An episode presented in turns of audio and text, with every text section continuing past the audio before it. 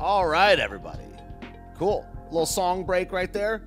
Got our intro music banging over here, and we got a guest that's going to be in the house in just a second. Got Rob, Robert Kroese coming in the house. Uh, he's an author. He was kind enough to uh, tell me how to pronounce his name, which I really appreciate. Almost choked over there. So let's get this up on the screen. He's over there in the waiting room and see if we can add him over here. He's uh, the founder of BasedCon and the author of 30 novels. Crazy and his latest series is the Cross Time Crusade. It's now uh, live on Kick, on Kickstarter. You can go over to basedcon.com or Kickstarter uh, slash projects. Well, it's linked below in the sh- show description, so I'm not going to butcher it or whatever. So let's get Mr. Robert on in here. Some of you guys uh, met him uh, two weekends ago at BasedCon. It was a blast. So let's add him in here and see if we can talk about some stuff. Hello. Hi, can you hear me? Hello. Yes, you're on air right now. Rob, how's it going, yeah. man? I'm, I'm doing good. How are you? Good. I'm doing awesome, man. It was awesome to meet you a couple weeks ago. Uh, base yeah, that was, was an absolute blast, man. It was very cool. That was, and and you were extremely extremely helpful. You and your your crew. So yeah. thank everybody. Thanks. I don't know if I had a time had a chance to thank everybody uh, there. I was kind of running around uh, getting things done, making sure everything ran smoothly. But um, yeah, that was fantastic, and you guys were were big help. Cool. Yeah, I mean, it's pretty. Uh, I don't know. I, have done three or four festivals. I just ran a, a, a music festival uh, about ten days ago, and I know how crazy it is putting out fires and making sure that everything's sw- uh, squared away. But uh, this was the second year for BasedCon, and had you done anything like this before the first? first no. One? Okay. Cool. No. All right. I, this was just something that that uh, I've been talking about online on Twitter with with a couple of other authors um, because you know. F- I used to go to a lot of sci-fi cons and just like writing conferences and stuff, just to, as you know, it's it's it's fun to go, you know, hang out with writers and fans and stuff, and to learn things, and you know, it's kind of a little vacation, and um, you get to write it off and your taxes, and so that's that's cool. Um, but then, you know, five years or so ago, it started getting really weird, like everything else in the world, um, kind of getting taken over just by the by the social justice um, activists and the pronoun people and stuff. Um, so it was uh, all these all these cons are just kind of very weird and and and um, very much uh, more and more uh, kind of groupthink oriented, and you know you have to kind of toe the the progressive ideological line, and and it just it it wasn't fun anymore for me. Um, I mean, I could give some examples, but it just it, it was it was just not a lot of lot of fun, and and I thought what we really need is uh, well, what I, the original idea was I wanted to get some authors together um, because I wanted to kind of brainstorm about you know writing and marketing and stuff and be sort of like a support group for ourselves because we're kind of the you know the redheaded stepchildren of the of the publishing world because nobody wants to to, to touch us. Um, and then also I was talking about this, floating the idea online, and then people were um, saying, "Well, what if you know non-writers wanted to come to this thing?" And I said, "That yeah, that sounds like fun too. That would be cool." So I ended up setting this thing up. We got basically an Airbnb. Um, you, I mean, you were there. This space is this place is basically a big sprawling house. Um, with a backyard and sort of a, a little stage in the in, in, in the back there, and it was I was thinking my, my cutoff point was 30 people. I, I said, if I get 30 people, then I can pay for the venue, basically, the venue and the food. Um, and so I was taking kind of a risk because I had no idea. You know, you start talking about the stuff online and people are like, yeah, yeah, that sounds good. Yeah. But then who knows who, who's going to actually show up. Um, and we ended up with um, the first year 70 people. So that was over double what I had what I had been hoping for. And so I was kind of blown away by that. And if you think I was running around, you know, like crazy person this year, the first year I I just I got almost no sleep the entire weekend because I was just always going and always there's always something I needed to some fire I needed to put it out. Went much more smoothly this year, and it was even bigger. We had about 85 uh, people, and I expect it's probably going to grow. Um, we're going to have to move to a hotel, I think, for the third for the third year because that, that space just can't hold us anymore. So it's still very small um, by by you know sci-fi conventions standards because there are plenty that are you know thousands or even tens of thousands or more people.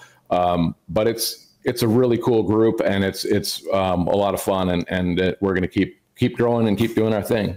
Cool. Yeah, I mean, let's, but you know, before we get into maybe last year's BasedCon and, and this one as well, and, and the future, I, I do want some examples, like you said, you know, like what are the what are the other? So you know, I'm not, you know, as you know, I'm a musician. I'm not a writer. Yeah. I uh, I'm I I'm a former kind of like athlete. Like I, I'm not big into the. It's not that I don't like sci-fi and fantasy or literature. I like reading a lot. It's just it hasn't been my world. So what are some of the bigger conventions and what were some examples of how you got turned on? like yes what happened i mean this thing that you're describing happened in most institutions, like you said, over the last right. in the last right. five to ten years. You know, whether it be sports or music or any type of entertainment. But what are the what were the big conventions that you used to go to? And what are some of the things that you uh, saw happening? By the way, if you're wondering what I'm doing here, why I'm looking down like this, I have these postcards that I'm mailing out for my my next project for okay. the Kickstarter. All right. So I'm so I'm multitasking okay. here. I'm actually yeah, this this is the glamorous life of a professional uh, right. author. I, I get see, to I get to mail postcards. I see your Kickstarter's doing really well. That's awesome. It's doing really well. We're, yeah, we're uh, we're getting close to nineteen thousand wow. dollars. The goal was fifteen thousand, and we've still got a, a couple weeks to go. So yeah, cool. I'm pretty happy about that. Awesome. Um, yeah. So so. Um, there are a lot of a lot of sci-fi cons around the country. Um, Dragon Con in, in Atlanta is is probably the biggest one, um, and that one is still relatively okay. I mean, it's got a little bit of the wokeness stuff around the margins, but it hasn't gotten quite as taken over by the pod people. But most of these kind of medium-sized cons. Um, I'll, I'll, give you an example. I, I went to a, um, I went to a, uh, they, they have panels on the you know where our authors and other experts and, and stuff talk about things which is what we did at BasedCon too. Um, and so you go and sometimes like i would be on panels and or and then i would go and i'd be like uh, you know you go through the program and oh well, there's a there's a thing about um, a panel about religion in um, science fiction and fantasies. Well that sounds interesting. I'll go i'll go to that one. So i go to this panel on uh, religion in science fiction and fantasy and I kid you not, every person, I believe there were five people, including the, the uh, moderator on the panel, every single one was an atheist. Now, just to find that many atheists in the general population, would be, you know, as, as to have that many together in a group, but to have them specifically talking about religion, yeah.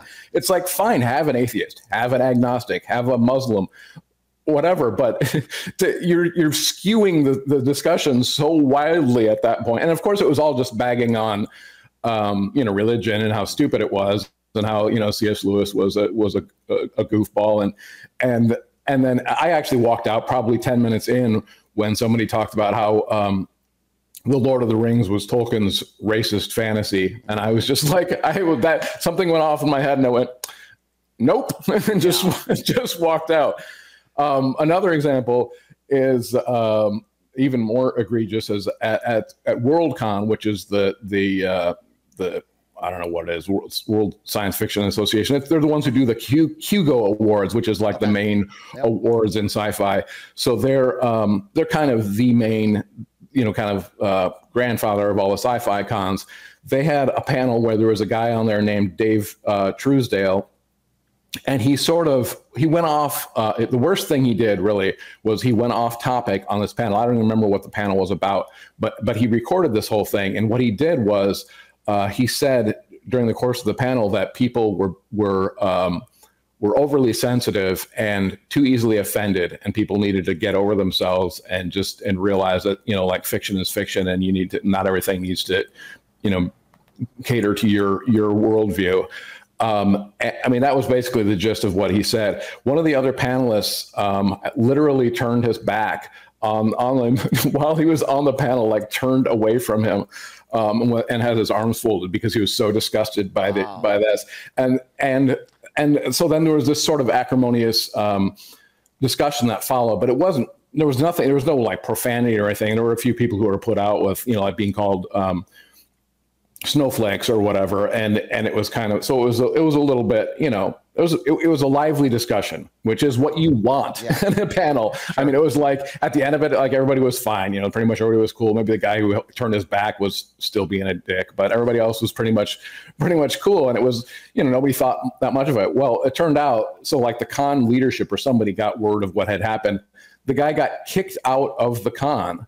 Like the like security escorted him out Um, and he's, I, I, believe, banned like from ever attending another one of these things. Wow. Be- literally because he said people are too sensitive and they need to just chill out. That wow. was his crime. So that's the level of of ideological um, kind of the death grip that you're talking about, where it's like you go in there. I mean, I, I make the, take the example of like if you would walk if you walk down the floor of one of these uh, cons wearing like a MAGA hat, you know, a Trump hat, um, you you would literally be in in danger for your yep. your safety because you would get you would get you know thronged by people just probably if not at least verbally assaulting you and probably worse than that so it's and knowing that it's that kind of environment kind of puts a damper on the fun for for somebody who's sort I mean I'm not a huge Trump fan but I'm more conservative libertarian type person and I'm like just when you look at people when you realize that's the kind of environment you're in it's like I'm not sure I want to be here even if like I could you know you know I could get by I could pass as like one of these people why would I want to why do I want to be there yeah yeah, the, the, it's big. Uh, one of their hallmark, you know, characteristics is just that they just have no joy. You know, that's one of the things I, I noticed in DC when I was kind of I, I moved to DC as basically a liberal, just a kind of a normal liberal guy, and then I went pretty hard right by the, in the next ten years, and that's what I noted. Their uh, their joy and their they're they're they're not really content with anything, and their their humor is very dark and almost sick. They like get off on pain and stuff like that. And that's yeah. the opposite of me. So how, how do you think it? Ha- I mean, I, obviously, I'm not going to ask you to speak for like every single field or whatever. But how do you like? Because I have my theories on how this happened and over what time period it happened in, and things like you know sports and music. But why do you? How do you think this happened in your field where it became? I mean, for lack of a better word, like progress, so progressive or uh, leftist or totalitarian. How do you think? And how do you think that happened, and, and how long do you think it took for it to happen, or was there were, were there ever good days? You know, that's kind of. I, I, think that there were. I think that I mean, sci-fi has always leaned. Um, well, I should say, literature in general, writers have always leaned, of course, left. I yes. mean, that's just that's the way it is. Because, yep. and I have theories about that too, which is basically that most of us are insane uh, to start with. So. Yep. Um, yep leftism is just another brand. Too, yeah, yeah. brand, right? Exactly. Yeah, it's it's like people you don't as a sane individual you don't usually if you're well adjusted you don't go into this profession in the first place, and so then that's where you get a lot of the liberals and progressives from, and so that's I mean that's good and bad. You know, I mean you kind of need people like that, but you know out at the fringes of society who are a little weird. But um, as far as how the but but it was there was definitely more tolerance real tolerance and and kind of like willingness to hear other sides and stuff, um, you know, 10, 20 years ago. And then it, it just started getting weird. And um, as far as what really caused it, I mean, it's it's really strange the way it's taken over everything. But there is this sort of um, well, there are these people who are like you say, they're they're unhappy people. They're discon- discontent, and they want to. They're you know, there's this sort of Karen aspect where it's like I'm going to go in and fix things, and so they go into you know sports or they go into whatever, and it's like, well, this is okay, but but we need to make it more. Um, you know, tolerant and equitable and whatever, and less racist, and decolonize it, and and what just all this made up shit that doesn't it doesn't mean anything except for the fact that they get to control it. Yep. Um, and I just think that there's you reach a point of critical mass. I mean, most people in every every industry and any group are are basically sheep, which is I don't even necessarily mean that as a bad thing, but they they're just people who go along with whatever. Um, they're just nice, they're decent people mostly, but they they're not going to cause problems. So you reach a critical mass of people who are these discontents in a group, and then all of a sudden it hits a, a, kind of a turning point, an inflection point where the group is now, um, you know, run by that, that dynamic. And the sheep all sense that and they go, oh, this is what we're doing now. We're kicking people out for, you know, saying people are too, um, too sensitive or whatever. We're, we're, we're, you know, and they're, they're happy to kind of jump on the bandwagon. And so I think so. The, I guess the good news is that it theoretically wouldn't be that hard to flip things back. Um, and I'm hoping that we're getting um, to that point because, again, most people are sheep. And so they're going to follow the leader. Um, so if you have people who stand up and say, no, this is bullshit, we're not going to, we're not, we're not doing this. um, you get enough of those people, you can change the dynamic and get the get things back on track. Yeah, this is all kind of theoretical and hopeful yeah. on my part, but that's that's how, kind of how I see it. Yeah, I mean, so uh, and we can kind of tie this to BasedCon a little bit. I mean, this is kind of a it's it's not really a, a, theory. It's more of a truism where you're you know when you have an institution that is compromised or you know, is going the wrong way, you kind of have a couple different options. You, you can either quit entirely, you can start your own thing like you did, or you can try to reform it and infiltrate it from the inside. So, you know, before we get over to BasedCon, do you know anyone that's kind of doing your role, but inside of the the institutions that's trying to that hasn't given up yet? I mean, there's there's church, you know, like for instance, my my, my church, I go to a Baptist church that's still in the SBC, and that there a lot of Baptist churches have, have left the Southern Baptist because they've bought into like critical race theory and stuff. So there's yeah. either leave, start your own thing, or reform it. Do, do you know like your your equivalent inside of any of these big cons?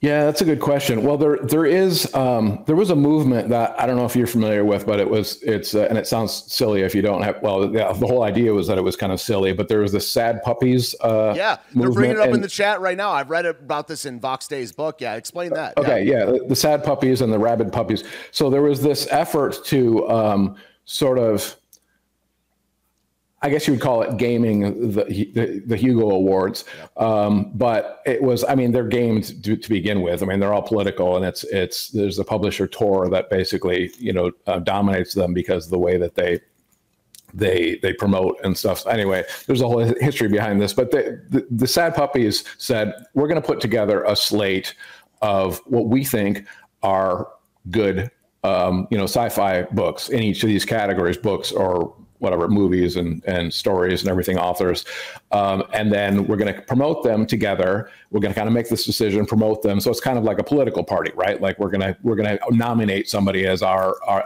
as our um, you know representative like the guy that we think should should win and so you get people on board before you go into the main the main election and so and it and it worked um, to a, a pretty good degree. And anyway, the, the, it's this culminated with, um, and I and I I'm sketchy now a little on the history because it's been a few years, and I I was only kind of tangent, tangentially involved in this. Um, this was kind of before I I sort of came out as a conservative or whatever.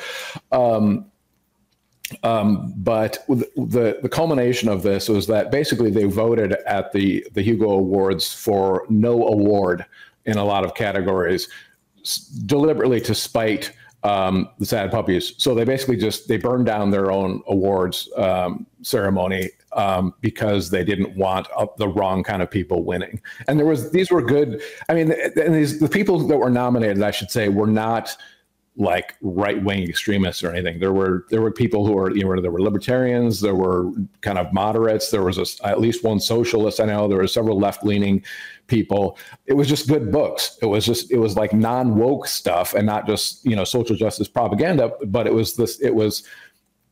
It was the, it, the focus was on the on the books and not on you know how much is this person the is the writer uh, you know a paraplegic lesbian from Mars or whatever. Yeah um, so anyway, the, the, so they, they it, it kind of crashed and burned, and and this and then the sad puppies went on for a little bit after that, but that was kind of the the high point of it because because the Hugos basically said no, we would rather destroy this than have you um, have any influence in it, and that was the point where a lot of us said, well, that's it. Oh, and then Vox Day got involved too with it, and this complicated things too because he got it. The the sad puppies were the the idea was that that um, that like uh, picking picking authors um, based on you know on identity politics makes puppies sad, and so that was why it's called the sad puppies. Oh. Uh, um, and so then it was kind of a it was kind of a joke to begin with, like half half joking, and then Vox Day came in with the rabid puppies, which was like, yeah, haha, that's going to be funny, but we're going to like really stick it to them, and and they had an even more like a more extreme slate, and so then you had people reacting to the Vox Day thing, and uh, it was a whole deal for for a few years there. But again, the end result was that it was pretty much irredeemable. That these people are not going to let us play at the at the table. So we're mostly most of us are just doing our own thing at this point. Yeah. Wow, yeah. So I believe that the history of that that I've read is in the book uh, SJWs Always Lie by Vox Day. So if anyone listening yeah. right now wants to check out that little history, it's all also mentioned over here on the BasedCon website. So yeah, let's let's talk a little bit more about about BasedCon. I mean, you know, one of the things I uh, like about this, you kind of have a, a I don't know for lack of a better word, like a statement of faith down here. Uh, and it says so it says at, at BasedCon, some belief, some based beliefs include men cannot give birth, guns don't kill people, people kill people. A fetus is a human being. Socialism has failed everywhere it's been tried, and discriminating against white people is is racism. So that's pretty solid. You know, it's what's really funny about this. That's just normal. Like that's there's nothing extreme about right. any of that stuff. And, no, yeah, right. Uh, it's just kind of it's it's kind of like you know baseline reality beliefs for me and i mean there's there's some things that you could maybe quibble with a little bit but i wanted to kind of put a line in the sand for the first one and say i, I actually was trying because of course you, when you put something together like this you're aware of the possibility of it getting taken over too you know? And so i wanted to i deliberately was a little bit provocative in the beginning and a little bit alienating. Like people, I had people come to me saying, you know, you're turning people off with this kind of language. And I said, good, thank God, because I don't want those people. If you're going to be turned off by me saying one of those things, then God bless you, but don't come. Don't please don't come to BasedCon because because that's not the kind of con it is. And I'm sorry, that's it's going to be a little bit alienating because that's where we are at at this point in the culture because we have to fight back and we can't just um, I, we're I we're I mean it, you were you were there. I mean you know the people are just super nice. I mean, it was a really, really super friendly um, group of, group of people and really helpful. The story that I always tell is last year at last year's con, we had somebody leave. I think it was sixty dollars in cash, like three twenties, in one of the bathrooms. I made an announcement. Somebody left sixty dollars in cash in in one of the bathrooms. I had one person uh, claim it. So no, nobody was like, "Oh, cash, free cash." You know, I mean, there are people who are like, "Oh yeah, that's mine," as a joke, but like, there was no question that anybody was going to be, um, you know, that pre- pretending to to take, you know, the norm. Or normally you have to like describe the item, and it's like, mm-hmm. well, it has Andrew Jackson on it or whatever. But but sorry, my nose itches for some reason but it's just so it's a high trust uh, group of people. Yes. we sold things. We sold things on, um, you know, kind of the honor system. We just put stuff out on a table and said, find the author and give him cash, or put, you know, there's PayPal um, up on the wall or whatever, and just just pay them because um, we trust you. People are not going to steal stuff. That's just the way, that kind of group that it is, and that's the that's it's. I'm hoping we can maintain that going forward, but uh, yeah, so it's it's just a really good group. Yeah, one thing that you said a, a second ago that I really relate with is uh, you know, you, you kind of separating the wheat from the chaff. You try to be a little over the over the top or more provocative yeah, than you. Right. You know, I'm I'm I'm different on air uh, than I am in real life. I mean, I maybe I might be worse in some ways in real life. You know, but like a little more provocative. But like I try to get out in front of the culture war thing by just say say something. You know, whether it be hyperbolic. I try. I mean, I'm not going to lie or anything, but you try to just right. say something, and if people don't like it, they can leave, and that, that's what I respect about that point of view. Yeah, there there's there's no real advantage um, at this point to being kind of in the middle of the road because you're just going to, you know, get attacked by everybody. Um, and I learned that, uh, like, I, I, for a while, I was trying to be the reasonable guy and the, and the, and you know, the civil guy and talking about, um, you know, and I would say, like, I remember it was when when Obamacare was being debated, and I had kind of stayed out of politics for a while, um, just because for various reasons. But I was like, this this isn't what I want to do. Um, you know, I, I want to write. I had lots of friends who are much more liberal than I was, I was, and I that was fine. And I just wanted to get along with people. But then there was just just like this this push for Obamacare, and I was kind of like, you know, there were things about it that seemed kind of sketchy to me, and so I started uh, mentioning that on Twitter, and I was I would get attacked like like I'm. It was just blew my mind. Like have you you don't? It's like nobody that's attacking me has even read the the bill or even a, a you know a, a tiny fraction of the bill, and and it's like people would stake their their their moral standing on this like ridiculously long and complicated bill that they uh-huh. didn't know about you know like a few weeks earlier and i was like how why can you not just look at a bill and go, this is maybe not the best idea, rather than being like, oh, you know, Obama is pushing this, the Democrats are pushing this, so therefore it's part of my religion. I mean, it's literally like I, life and death. I have to support this thing. It's like that's just creepy and weird to me. Like I do the same thing if it was a Republican pushing some kind of plan that I didn't fully understand. Be like, I don't know about this, and I don't expect you know people to be. Uh, yeah, I just, I just the idea of like it immediately becomes the, the part of your idea ideology and your religion is just weird to me. Yep. Um, so I, I, would say kind of I try to be very sort of like uh, you know measured and, and uh, conservative. I mean, as far as socially speaking about these things and and um, very polite and civil. And it got me nowhere because it, you just get attacked and people don't care. They don't try to, to be nice or understanding or anything. They just um, they ridicule you and and um, finally I decided decided look I'm just going to alienate these people because I don't want them around anyway. Yeah. Good man. Yeah, I like that. So you guys, uh, you know, someone in the chat uh, mentioned this, but you you mentioned you in the first year, last year of BasedCon, you had some uh, some protesters or someone trying to cancel you guys. Tell us that story. Yeah, we got we got a little bit of notice online. Um, some websites that were you know left leaning, kind of making fun of us. Oh, these people are going to put together their their own sci-fi con. And so you always with these things you always get the t- two two angles of this like they're making fun of you because they're like expecting you to fail, but at the same time they're also going to like overtly try to make you fail. so it's like kind of contradictory like you're like they're making fun of us, but at the same time they're scared of us because they so then we we got a, a very long um, uh, email. Well, the owner of the uh, the venue that was where venue that um, where we held BasedCon. Uh, he got this long and kind of well thought out, um, very uh, very articulate email from this woman, telling it, her telling him all all about um, how we were misogynistic and transphobic and racist and I don't remember what all. It, the usual things, all the you know, and and literally like the worst things that I that I had said that had anything to do with BasedCon were what you had just just read about being like you know like men and women are like men can't give birth and stuff, and so like of course that's transphobic, um, just you know rid- ridiculous hyperbole. So anyway, the, she sends this email to the uh, the the the venue um, owner. And uh, I go out there to the venue to um, to to check on something. I was going to meet him and, and just check out something about about the the for the con. And he he he comes out of that place and he's kind of got this weird look on his face and he says, "Do you know?" And he gives me some name and I said, "No, I don't know who that is." And then he said, "Well, I got this." email and let me let me show you to you and so he gives me gets his laptop and and um you know lets me read the email that she sent and he's like what's this all about and I said, well, you know, I kind of, then I kind of told him the whole, very briefly, the whole history of, you know, the sci-fi cons and stuff and why we were doing this um, to kind of make our own, our own space.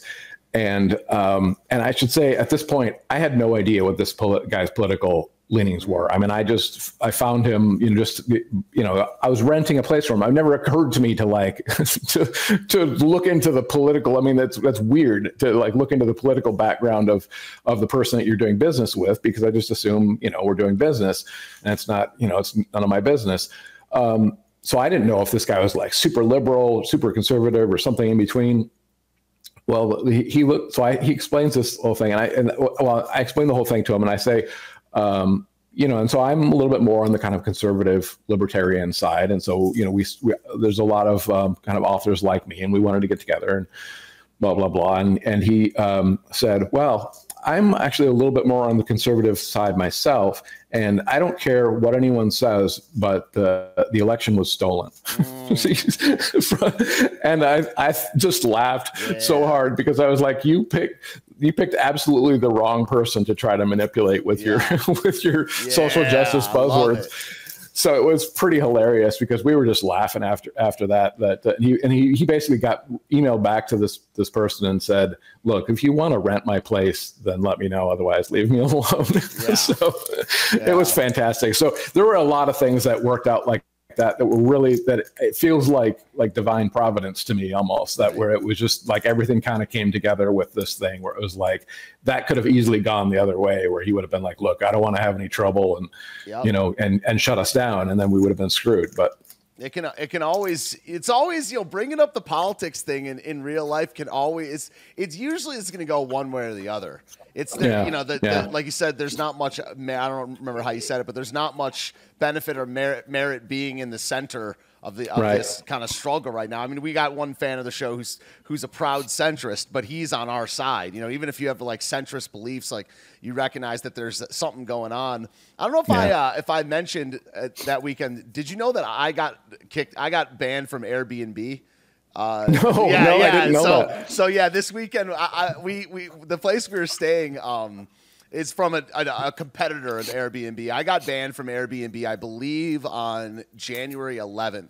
2021. So like January 6th was January 6th, and then yeah. you know five wow. days later, I got uh, I got an email. They were citing some ABC article about me, saying that I, I don't have an account anymore, and I, I was like worried about that once I uh, yeah uh, once you said that you guys were staying at Airbnb. I was like, man, am I gonna? This is a constant thing in my life. I have to worry about whether my thing is going to affect other people's lives. You know, like, yeah, it's yeah. It, it, we actually um, made a deal with this guy outside of Airbnb, so it was, oh, it was not it was not an Airbnb. I mean, good. he has a I call it an Airbnb because everybody knows what that is, yeah. but it, he has the place on Airbnb. But we actually we good. actually um, did that's a deal outside of that. Yeah, you bypass yeah, be, this stuff. Yeah, because because yeah, again, that's another layer where they could hit you if and and I'm sure that they tried, you know, but since we didn't do it through through Airbnb, you know, there's all these, you know, there's a payment processor, there's the you know the service Airbnb, and there's the venue owner themselves. There's all, and they will hit.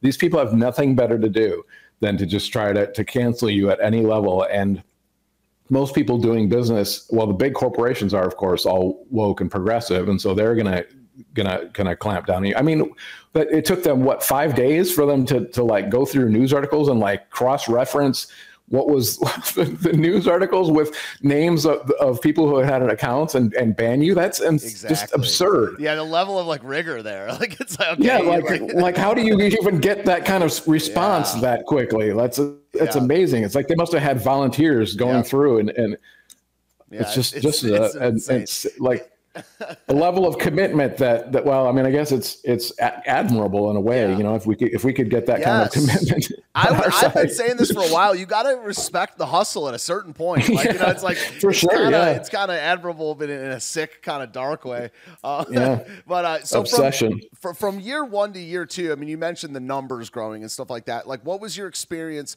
like just kind of compare and contrast your experience from last year uh, to this year? Was it? You I mean I, there was there's probably bigger names this year, but like, what did you see as uh, you know, did you expect it to be uh, this much bigger, better this year? But how, yeah, how was your experience between the two years?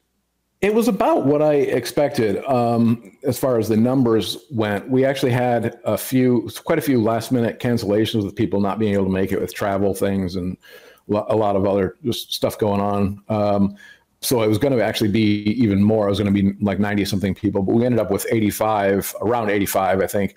And that was about 20% more I think, uh, than, than the previous year, which was what I was actually originally aiming for. So, um, so it felt about the same as far as the, the numbers. Uh, so there were a few more people, but I was was so much more there were I had made a list of like all the things that went wrong the first year like like well and you were a big one of course. The, the biggest one of all was the the audiovisual stuff because we didn't have that nailed down because we didn't have the we didn't have the venue far enough in advance. And I just had somebody flying out from like Washington who was like yeah I'll help you with that stuff.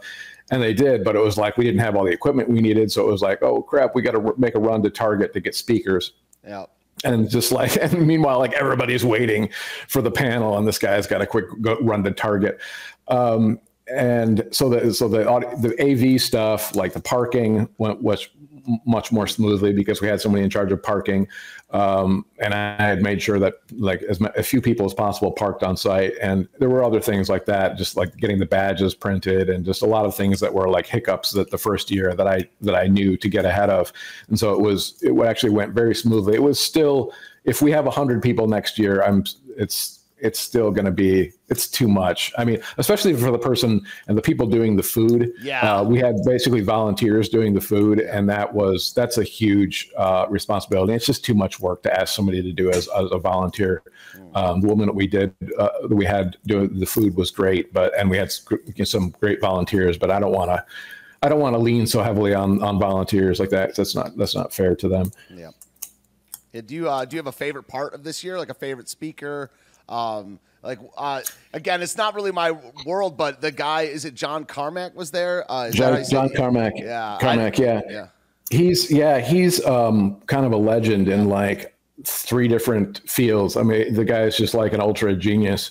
Um, and he, I had mentioned he he um, he uh, read some of Travis Corcoran's book, who is a friend of mine, and and Travis referred him to my books, and so he's actually read a few of my books, um, which is kind of uh, in itself pretty pretty amazing.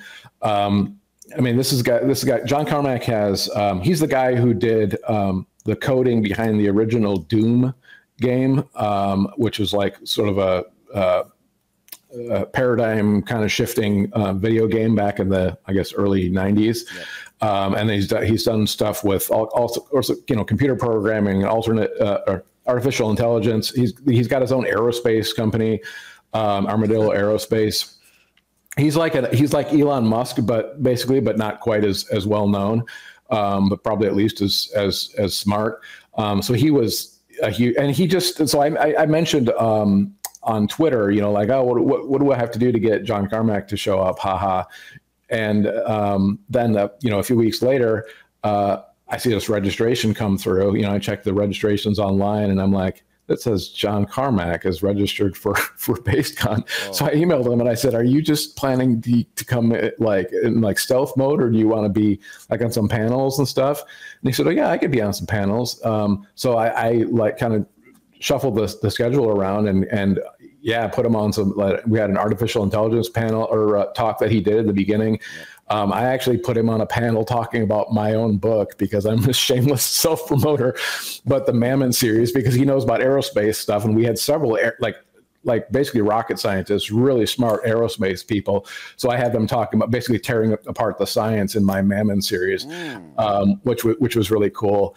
Um, so yeah, that was it was really really cool to have him there because he's again like just a, just a legend, and you know to be able to just like I'm sitting next to the guy on the on the stage just bullshitting about like capturing an, an asteroid in, in, in orbit, you know, because this is just like I'm just making stuff up, you know. I don't I don't know the the orbital dynamics and stuff, and he's like got, he knows all the all the math and the and the physics and everything, and wow. and uh, it, it was it was really wild. Cool. Wow. I mean yeah, so you know, let's uh, you know, let's just transition. Unless you have anything else to add on uh, BasedCon, I mean, people should go to it. I mean, it was awesome to be there this year. I mean, I'm sure it's going to be awesome because you're going to be at a hotel, kind of a bigger venue next year. But before, yeah. I wanted to ask you about some of your books and stuff like that. But do you have anything else to add about uh, the BasedCon subject? I think we've covered most of it. It's it's just a fun, you know. I guess the one thing I would say is that it's not I mean, like I said, the, the website, uh, some of the wording on the website is is intended to be a little bit provocative and a little bit alienating, but don't get the sense that it's like uh, a bunch of rabid right wing nuts or anything. It's just like um, a bunch of cool people who yeah. are you know willing to to talk about everything, and it's just like they're they're they're just a really good group.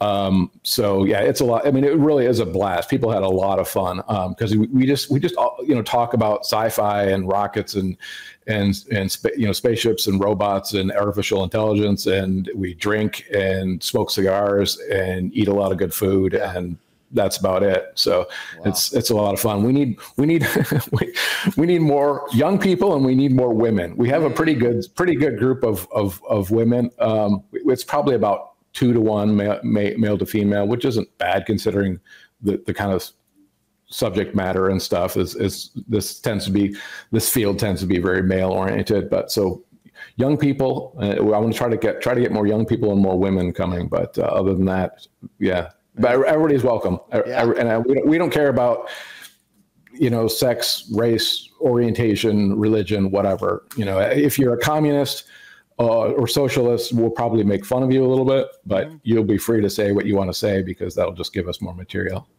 yeah, great. That's awesome. Uh, yeah, so Katie in the chat says we brought our two women. Yeah, we had two with us. Yeah, that's that's true. So, and I was I don't know if you noticed I was wearing yeah, a right. Communist Party uh, you know, yeah. tracksuit. So I mean, yeah. I'm not a communist, but I you know, paid good money for that eBay for that on eBay. So I was probably the, the only representative socialist there, right? The aesthetic is is uh, is is appealing. That's the, right. the the, yeah. the, communist stuff, yeah. so you know, so you know, what I like to do when I have someone on, especially for the first time, is like I want to get a sense of what you're, uh, especially since it's a field a, field that I don't have any experience in. I, I like like getting to know someone's like workflow and stuff like that. So you've wrote, uh, you've written and uh, written. Is it wrote? It's written. Yeah, written, I, right? I, have written. Yes, you have written. Yes, 30, 30 novels. So how? What's your workflow like? I mean, do you work on ever several books at once, or are you single track mind? Like, how do you develop ideas? Like, just describe your whole artistic workflow. Um, yeah, I, I, usually work on one thing at a time. There's, I, I, usually have another idea or two kind of percolate, percolating in the back uh, of my mind, but it's pretty much um, focused on one thing. I'm very much um, kind of uh, uh, attention deficit sort of um, oriented, where I, I I seize on an idea. Like I had this idea about Vikings building a spaceship. So for a while, for like a year, I was just reading about well Vikings and spaceships, the uh, you know space travel and how rockets work and stuff, but also but primarily like Viking and medieval history and Vikings and stuff, because um, I was going to do sort of a mashup of those two things, and so I did that for like a year, and then I did a Kickstarter, and that was that's one of my most successful series, the Iron Dragon series. Um, but then when I was done with that, I I'm pretty much done, and I just I'm like, okay, now I, I'm not interested in Vikings anymore. I'm interested in you know this. And so now i'm like onto um, uh, the Tem- templars the knights templar and the and um, time travel basically. Cool. so yeah but that's, you know for a while i'll be into like you know quantum physics. I wrote a qu- book about quantum physics and you know I'll, or whatever uh, some other subject, uh, I'll just get like super into it and read a bunch of books about that and do a bunch of research and write a you know books about that. Like the Mammon series, my most recent one before this one is basically about an economic um, economic collapse of you know the global economy, and so sort of nonfiction. Yeah, uh, yeah I was gonna say that. Unfortunately, yeah, I'm looking at looking at the description right now. It says by the year yeah. 2032, the U.S. federal debt has surpassed uh, 50 trillion. We're uh, we're about halfway th- there, right? We're, we're, my my estimates are, are actually looking pretty pretty rosy, yeah. uh, pretty optimistic because oh, it's no. it's gotten much worse since yeah. then with all the the spending that they're doing. Yeah, so that's it's it's going to get kind of ugly for in a, in a few years here because we're going to all of the money that we're all of the federal revenue i don't remember what year it is but it's not far it's maybe 2032 or something like that. Every dime that the federal government takes in is going to be going to um, entitlements. Mm-hmm. so things like social security and medicare and medicaid um, and so we have no money left for anything else. Um, which is a problem because you yeah. you know if you're trying to like have run any kind of other programs or have federal employees or um, um, you know a military so uh, things are things are going to come to a head here so yeah so but anyway i got it i got that was on my mind um, as it as it would be in somebody in the situation because we're, we're heading toward this sort of financial um, and fiscal cliff. And so I was I was researching that, and then I had this idea of basically uh, an an asteroid uh, very um, valuable asteroid being redirected into Earth's orbit, and as sort of a last ditch um, effort to save the uh, the uh, American economy. And of course, as things do in fiction, it, things go horribly wrong. Mm. Yeah. And that's the that's what happens throughout the series. So but, so so that, that that again was just another thing that I got obsessed with for a while, and now I've moved on to something yeah. else. So when you you mentioned, I mean, you mentioned kind of a few things where you do research, where you're reading into things, but also you said during this panel at, at BasedCon that you were I don't know shooting from the hip is the right right term, but you had some actual experts to pick apart the science. So how do you how do you balance the two? I mean, like you want to be you want your your fiction to be plausible enough that it's not, you know, that it doesn't just seem fake. But um, how do you do the research process, and uh, how do you, you know, what kind of stuff do you just let go and, you know, not have to know yeah. the for sure answer on? Um, yeah, it's it's I try to get a, a, enough. I, I, read enough in a field that I feel like I have like a basic understanding of it. I mean, you know, there are people who who study each of these topics for years and years and still don't know everything. Um, but I get I get to the point. I try to get to the point where I know what questions to ask mm. and what is um, sort of like the what. I, so I know what I don't know. Um, that way, I can find smart people and ask them and I, and I can say what if i try to do this? Is that completely off off base? And so i and fortunately i've gotten to know through through the internet through twitter and other other ways i know people who actually know stuff about you know orbital dynamics and you know uh, radio um, radio waves and and you know that physics and and all this you know mathematics and all the stuff that I never um, was was dedicated enough in in high school or college to actually learn myself. So they will um, check things, and I you know if I can get get to the point where I can fool ninety nine point nine you know percent of the people and then the other ones are like eh, close enough. That you know i don't want i don't want to do, do anything that's wrong like there were people who picked apart my my physics um, it, because or, orbital dynamics, getting things into orbit or moving things from from like Earth orbit to another orbit is extremely or or another orbit into Earth orbit, as we're doing with the asteroid, is extremely complicated and and counterintuitive and weird. Um, the physics and the math are very complicated, and it's not it doesn't work the way you would think it is because it's just things don't move like you would expect in in in zero gravity and low gravity.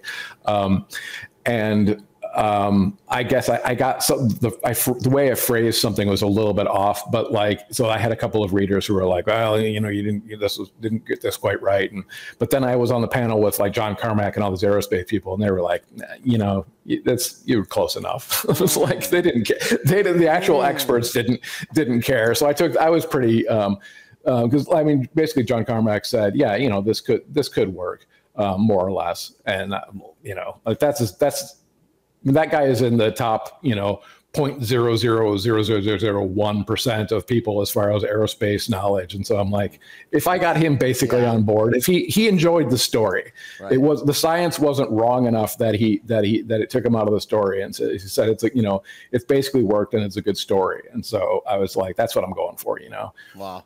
Yeah, yeah. Again, yeah. If you, if you, it's like whose opinion do you really care about here? If, if you can, if you're, if I mean, you're going to find it, it seems it seems yeah, good, right? exactly. If, if there's going to be pedants, you know, there are going to be people who, who are, are going to pick things apart because they like to pick things apart, and they're going to find something no matter what. But then, if you can get somebody like John Carmack or some of the other people that we had on these these panels, if we can get, if you get them, you know, actual experts on board enough, I mean, there's there, these people enjoy movies like um, you know like Armageddon and stuff where the science is just ridiculous, but they're fun to, yeah. to watch. You know, it's like you go into it knowing okay, well they're gonna they're gonna butcher the science, but it's you know you, it's fun if you're if you're able to have fun then it's you know you can forgive a lot of things i mean i i do try to be as close as possible and to and i also give i usually give myself an out with these things one of the things i mentioned on this panel at BasedCon was that i usually leave out a variable in any any anything that uh, involving like physics or math. Mm. Um, so I, I, I will leave, like I won't tell you how big. Like so, I, we have these impactor crafts that are slowing down the asteroid to bring it in into orbit around Earth. And I will tell you like how fast things are moving and where they are and stuff, but I will not like I never tell you how big the impactors are. Mm. Um, so that gives me an out. Like, well, maybe they're the impactors are a lot bigger than you thought that they were, right. so that nobody okay. can. I could be wrong, but you can't prove I'm wrong. Yeah, good. So like, that gives smart. that gives me a, gives me an out. What What about your uh, kind of your, your earlier life? I mean, like when did you start writing? Have you always been interested in this? And, and you know, and you mentioned your education earlier. Like, what what did you study in college, and maybe even before that? Like, how long have you been interested in in writing? I was I've always been a writer. I mean, I, since that's just always what I wanted to do. I remember in second grade, our teacher um, uh, assigned us to write a, a story and I just started writing and kept writing and writing and writing. And finally, I went to her and I said, you know, do I need to like do my math now or anything? Do I do some of this other work? And she looked at the story and she said, no, no, just keep writing. And I said, this is fantastic. I can just do this instead. Like writing to me was not work. It was just like, this is just the most fun thing to do. Mm. Um, and of course, now it's, it's kind of a combination because I'm, I'm trying to push myself. I want to write a slightly better quality than I than I managed when I was in second grade, and it was all fun. But so it's there is an element obviously of work to it, and it can be difficult, but it's it's it's just something that I have to do. Um, and yeah, I was I was a philosophy major in college, so that was a waste. But yeah, it's still interesting. Yeah, no, no, it's you have to. T- I, I like to say that you have to take philosophy you have to study philosophy for a while to realize that philosophy is useless you don't mm. you don't know that right away you assume it is but you don't really know until you study it for a while and you're like and then you're kind of enough of an expert to say yeah this isn't getting me anywhere yeah. um, so then you move on to something but it is good training for like uh, like i went into software development after that for a while because it's it's all the same kind of thing finding bugs in code is the same thing as finding er- logic errors yeah. in in writing so um, yeah, I did software development for a while, and then I wrote a novel on the side because I always wanted to do that, and then just kept writing and gradually went. Yeah. yeah, I morphed from a software developer into a uh, a novelist. Wow, very cool. Um, so you're working on a new. Uh, so what is it called over here? I got it. I got your Kickstarter over here. Is it the Cross Time Crusade? Time Crusade. Yeah, you know, bef- maybe before we get into this, you know, I had Rachel Fulton Brown on on Friday, and she. Oh yeah, we yeah. Talk, we were talking about like angels and, mm-hmm. and devils and stuff like that. And She told me that to ask you about this. I mean, yeah. Like, so why don't you just? I don't really have anything in my notes other than to ask you about devils, angels, and yeah, uh, Lucifer. So like, what, uh, yeah. what, what, what, why am I asking you about this? she told me about that. I actually had a long, like a like a two hour. So she was at BasedCon yeah. um, and talked about um, what, what she's working on. Uh, and she was at the first BasedCon too, and did a great talk on on Tolkien. Uh, and then this time she talked about um, the, her Draco Alchemicus, which is what she's working on now. And weirdly, it has a lot of um, similarities to what I'm working on. It's like we're we're um, both attacking the same sort of theme, kind of from from two completely different directions. So it's very very interesting. Um, so yeah, I, I, I talked to her for probably two hours a, a week or so ago, um, and she kind of blew my mind with all the all the stuff about you know angels and demons and stuff. But she is actually she she is reading, um, or at the time was reading my my my first series, which is about um, an angel named Mercury, um, who is this sort of uh, anti-authority, anti-establishment um, angel who's supposed to be helping out with the apocalypse, but he gets distracted by things like beer and ping pong, and so he's he's uh, and he kind of sort of inadvertently starts a cult uh, in Berkeley, and and uh, he's he's eventually ends up getting kind of uh, roped into saving the world. Um, so then there's this sort of angelic um, hierarchy of a- angels and demons and stuff. And so she was she was uh, she thought that was very um, entertaining. But yeah, we were talking about about the angels angels and, and demons and um, I guess what the the difference between them is. And and uh, well, we can. Um, yeah, I could go go on and on about that, but yeah. So this and, and, so demons are involved in this this new series too, the Cross Time Crusade, because um, it's basically demons are threatening to destroy the world. Um, and then our hero has to go back in time to the Middle Ages and meet with meet the uh, the Knights Templar, who are the these this this organization of knights in the Middle Ages who were um, formed, sort of an elite military organization who were formed to um, ostensibly to protect pilgrims to the Holy Land. And there's all this um, mythology that's arisen about the, the Templars as far as the the Holy Grail, and and uh, then there's the whole Dan Brown Da Vinci Code thing and stuff. So I wanted to do kind of a, a twist on that with uh, that's a little bit more rooted in reality, hopefully, than than like the Da Vinci Code. Yeah. Uh, why don't you talk a little bit more about you know you said you can elaborate on the uh, angels and demons, uh, like you know differences, similarities. Why don't you talk about that for a little? That's inter- that's interesting stuff. What do you uh, what do you mean there? Oh, uh, well, I, the there's a lot floating around in my head right now because I've been doing research on this stuff. Um, but ultimately, I mean, demons are are fallen angels. They're basically angels who don't do or, or decided they're they don't want to do what they're they're told. Um, and my first book, Mercury Falls, is about a an angel who is he's he's fallen. Um, so he's technically a demon, um, but he's fallen basically only according to this sort of heavenly bureaucracy. Um, and there's a question whether the um, the bureaucracy really represents heaven or whether it's just another bureaucracy. Huh. Um, okay so he's fallen, um, but he's he's sort of he's still really the, a good guy, and he he's sort of and honestly, the, this this book started off as sort of almost semi autobiographical because it was I mean very loosely, but it, the character was based on me because I, I found myself at that point in my life. Um, I've always been a, a very much um, anti authority. You know, I've been a, kind of a kind of a rebel and and uh, never you know never paid attention in school, never did what I was told, always getting in trouble. Um, but at the same time, uh, devout Christian, um, and I ended up um, actually becoming a, uh, a deacon in my church and I was the deacon and the treasurer of my church, which was just absurd. It was just absurd to anybody who knows me because I, I'm, I feel like I'm like the worst person with like managing like details and money and stuff. But somehow I got roped into being a deacon and the treasurer at my church, and I was uh, I, and I was reflecting on this, and it just seemed like such a bizarre thing to have somebody who was just like so like such a rebellious personality in this like very kind of responsible, um, detail oriented role. And so that's where Mercury came from. So it's like where the question is where where do the rebels fit in, right? Mm like rebels are like are they are the rebels bad are the rebels are the rebels good because it's like you have you need to have order you need to have stability and, and law and order and stuff and then you're always going to have people who defect from that but can you have somebody who who's defecting from that system from the bureaucracy but still be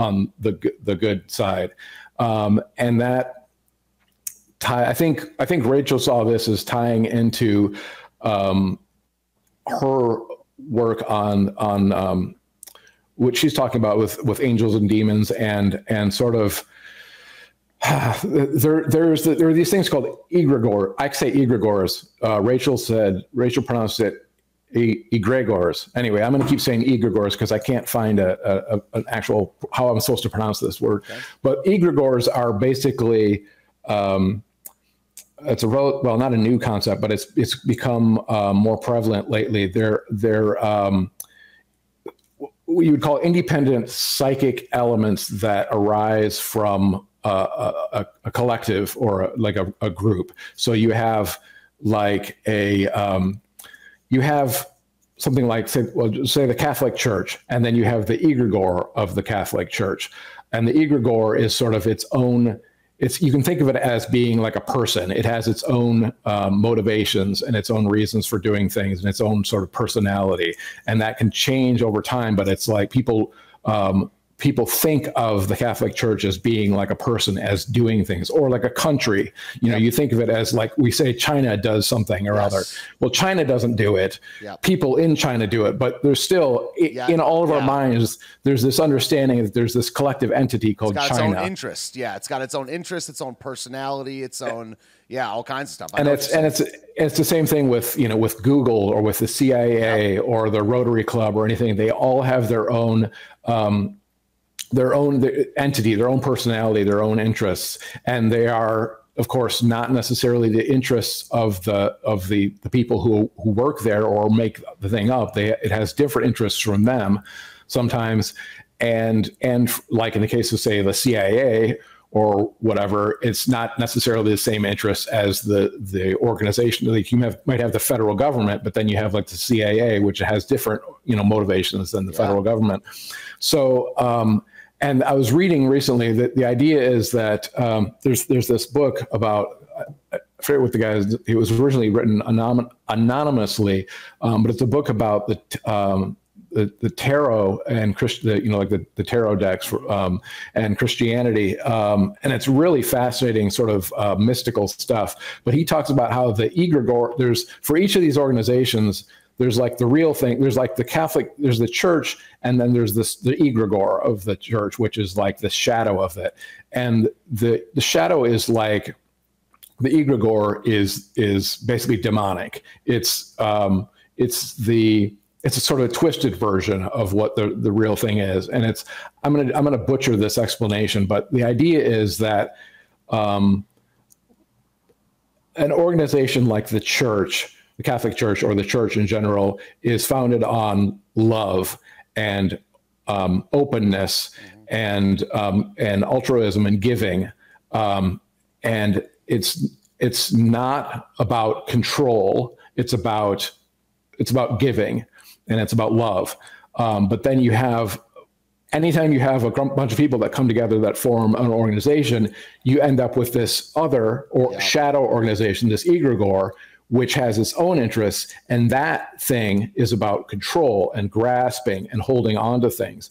And so that's why you see you have the idea of the church as like jesus talks about in the new testament um, sort of this idealized kind of platonic version of the church and then you have the actual well i don't want to say they're both actual but you have the yeah. more kind of um, controlling uh, organization of people the thing that people actually see on earth um, with their eyes as the church and they overlap a lot but a lot of times that organization becomes its own thing and it has its own interests. And um, it's and like we see with with like the social justice warriors taking over you know the hugo awards or any other any you know at the nfl or whatever the people in this organization don't necessarily go along with this ideology, but the thing develops on its own, and it's, it's this creepy, weird, de- demonic force that does that wants to control things. And it's exactly what you see in all these cases of where this happens. It's always efforts to control. You know, whether it's it's the church, you know, um, trying to silence heretics or get more money or, and power, or um, you know the NFL trying to control what players say or wear or whatever. Whatever. In every case, it's about control, and so you have the sort of angelic influence, which is the loving. Um, um, kind of reaching out, extending open um, uh, energy, and then you have the egregore, which is the, the, the, the, demonic, controlling, clutching energy that wants to limit things and and hold on to things. So that's uh, that's that's a, a, brief summary of what what Rachel and I were talking about as far as angel angel and angels and demons. Yeah, it's it's really fascinating stuff because when you start to think about that, it really makes when, when you start to think in those terms, it it really crystallizes a lot of things about where we are in the world and why things work the way they the way they do. It was kind of like I said, kind of a mind blowing thing to me because I feel like since the like I wrote the Mercury books over ten years or the first one over ten years ago, and I was sort of playing with that idea without even really knowing it with the bureaucracy and stuff. And then you know, like talking to her recently, and the more reading I was doing, I was like, oh, this is what this is what was was going on in the back of my head, where you have this sort of like the the angelic energy and the, the, the demonic energy, and they're always kind of um, fighting each other. So, so the, this uh, word egregore, um, does it imply or is it inherently the negative, like more worldly, you know, uh, persona that an entity takes on, or can there be a uh, can it be a positive thing as well? Yeah, that's an excellent question, and and I, I think the the jury is kind of out on that. Um, I, I, was reading a, one book that said no, an egregore is just kind of a neutral uh, thing that it can be. It can go either way. It's just it's just. But then this this book, um, I, I, have to find the it's it's it's. Uh, I wish I could remember the title of it. It's, it's it has to do with the the, the tarot. Are you talking um, about meditations on the tarot? A yes. journey into Christian Hermeticism.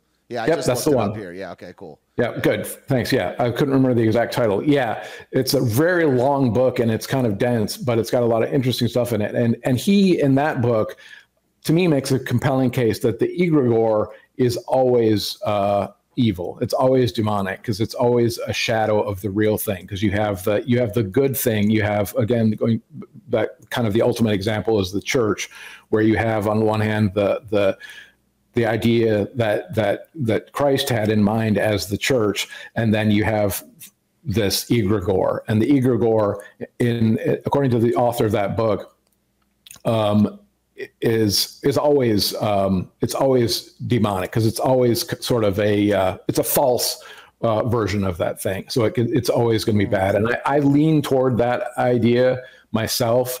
Um, I, I think you can't really have I think an egregore is always going to be a, a false a version of the thing.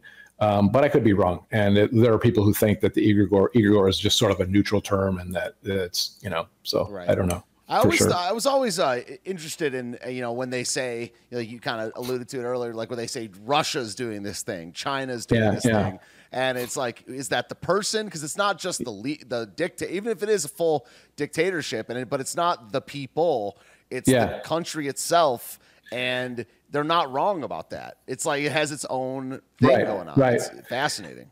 And it's yeah, it's very much um, you slip into that thinking, and it's. Um, it's it's it's almost like a metaphor, but it's it's more than a metaphor because we're not we're not because we think about like yeah Russia is doing something or China is doing something and it's like oh well we're thinking about it as if it was a person, but it's more than just thinking about it as if it was a person. It acts as if it was a, a person yeah. in some ways. It ha- it has its its own. Um, sort of uh, motivations and it's kind of its own intelligence even so it's it's for all intents and purposes, it's its own thing, it's its own being and entity. And so then my my thinking is that yeah, you have some of these these these beings. Well, and of course, the way that we're connected now on the internet, um, all this process of things, organizations being f- formed and egregores being formed, and in collectives of various kinds, and the feedback that we get from each other means that these things act much more efficiently and get created much more easily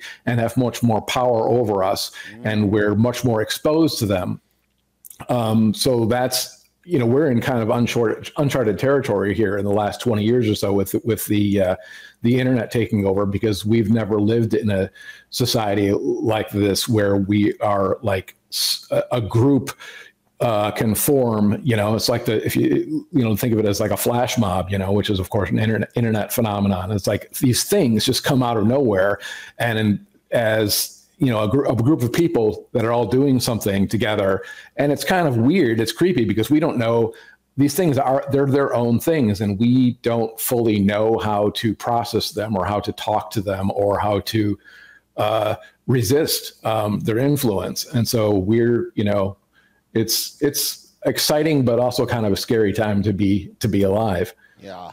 Yeah, I mean, it's one of the things, you know, I, I became a Christian. I was raised kind of Christian. I became, I kind of was saved, for lack of a better word, in 2019. But for the five years, six years before that, I was doing my own amateur philosophy thing, really looking into all the different religions and schools of thoughts and, and, and things like that. And that's one thing I, I realized. I came to the realization of what good and evil is prior to becoming a, a Christian for the same. I realized that the, that the arc of evil and the arc of good is so much longer than one person's life that you either needed to have like generations training each other explicitly yeah. or I, I, don't know if the right word is like nepotism where they would just pass it on through bloodlines or it had to be something that outlasted the human life and and I, then it kind of the last domino fell where I realized these things basically have names. Like the yeah. name of good is Jesus Christ, and the name of evil is sin or Satan. And that was that I came to that realization about six months before I became a Christian in 2019. So I, I definitely hear what hear what you're saying and agree on this. Uh, it's it's not a human, but it's got a personality. It is a person, and it's got its own interests and and it's uh, it's pretty uh i don't know it's kind of dark. I, mean it's very dark because it can be yeah yeah for yeah, sure. Yeah and and it's it's this sort of weird uh, sort of esoteric um situation. And you have um but like like as you alluded to the, the challenge of course is how do you once you you you've learned some of these things and you know you've you've internalized some of this wisdom how do you get it to the next generation and the next and the next and the next? And it's like well okay well we'll we'll form this organization that does that. But then it's the moment you do that you also create this egregore which has its own yep. it has its own motivations. And so and that, so you you never know in in, in 20 50 100 500 years what's that organization going to be? I mean you look at like the aclu which started as a relatively uh, benign organization fighting for rights. Now it's just pure, uh, uh, you know, progressive. It's just this part of the progressive Borg communist propaganda. I mean, it's just, you know, Black Lives Matter, and it, they're they're they're they're like in favor of vaccine mandates and stuff, which is actually you know completely the opposite of what they were supposedly founded on. I mean, there I know there are people who say the ACLU was never really that that great, which is probably true too. But I mean, um, organizations get you know it doesn't take that long um, to get for yeah. them to get infiltrated and for the whole organization to become something that it was completely the opposite of and you're talking about like the the baptist leadership and stuff and it's like we're not nobody's immune to this and it's it's kind of scary because it's like i i grew up in a really conservative um, christian denom- denomination and they're still fairly conservative but you you see this um, this stuff kind of creeping in um, and it makes you want to like just go like start a monastery or something yeah. go off into the wilderness and like yeah. um, be be a, apart from the culture for a while because you just you see this this stuff uh, and, and just always coming at you and and the the corporate entertainment you know blob uh, influencing you and it's it's it can be pretty scary yeah wow well, yeah, and that kind of you know that brings us kind of full circle back to BasedCon. I mean, that's you know I'm well, I want to start maybe I mean uh, maybe my, the music festival that I'm a part of is actually not very based. It's I'm I'm like the eighth in command, and it's it's a bunch of I don't know like yoga people and stuff like that. Kind of scares me, but I want to you know do my own thing or you know start your, my own institutions. I'm kind of doing it right now with my live chat, but you know that's what you're trying to do with BasedCon. You like you you, you left left the plantation as, as they say, and you're you're doing your own monastery, for lack of a, a better word. So um, I don't know. That's awesome stuff. I mean, it's been about an hour here, so I think we're going to wrap things up. Do you want to, yeah. you know, you know, this, this is going to be uploaded as a podcast. So um, give us some closing thoughts if you want, or just plug how to find your your work online so the people listening in audio form can uh, check out your your stuff online. Yeah, so BasedCon is easy enough. That's at basedcon.com. We have it um, so far. It's it's held every year in in West Michigan somewhere. It looks like we're going to be in a hotel in Grand Rapids this coming. Um, we just we just had the second one, so we're going to have another one about a year from now in uh, the uh, end of September sometime. So that's uh, a lot of fun if you're into you know sci-fi, fantasy. Um, games, um, comics, any of that kind of stuff. Um, that's a blast. So you can register for that online. Um, and badnovelist.com is my personal website, and oh. that has all the, the there's a reason for that. Yeah. bad, badnovelist.com, uh, and that has a link to my the Kickstarter, which is the Cross Time Crusade. Um, I just rebuilt my website, so it's pretty empty, but I do have a uh, um, a link to the Cross Time Crusade, which is my the, the work that I'm that I'm gonna well what I'm going to be working on over the next year or so, um, which is a series of books about this about time travel, Templars, and telepathy. Whoa. So and and as well as egregores and demons and all kinds of crazy stuff like that. So cool. Yeah, I'm, I'm looking up your your kind of catalog over here. I am gonna. I think I was gonna I was gonna read uh, li- or listen to one of your books. I think I'm gonna do this Mercury Falls book. This one looks very interesting to me, so I'm gonna make okay. a little purchase here and, and support. That's my work. very first one, so okay. you have to be you have to be kind of gentle and forgiving because okay. I didn't I didn't know what I was doing when I was right. I was uh, my my goal with that one is was to throw enough jokes in that people wouldn't realize I didn't know how to write a novel. Okay. So all right, I like jokes. That's good. Well, yeah, this is ab- absolute pleasure having you on, and I'll hopefully see you at BasedCon next year. I'm still doing my schedule yep. and stuff, but I'll try my best to get up there, and I'll have yeah, people hope, support your work online. Okay. Great. Hopefully, hope hope you can make it again. That was a lot of fun. Absolutely. And thanks for thanks for having me on. All right, sounds good. See you out, right. out there on the internet. Okay. Talk to you later. Have a good one.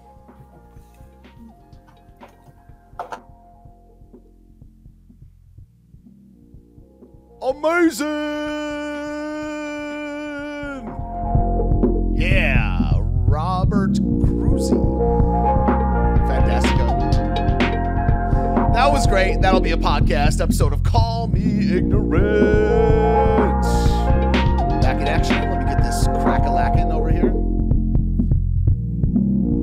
Yeah, check out the podcast, support his work. Author of the Mammon series. Got a Kickstarter. Robert Kroese, founder of BasedCon.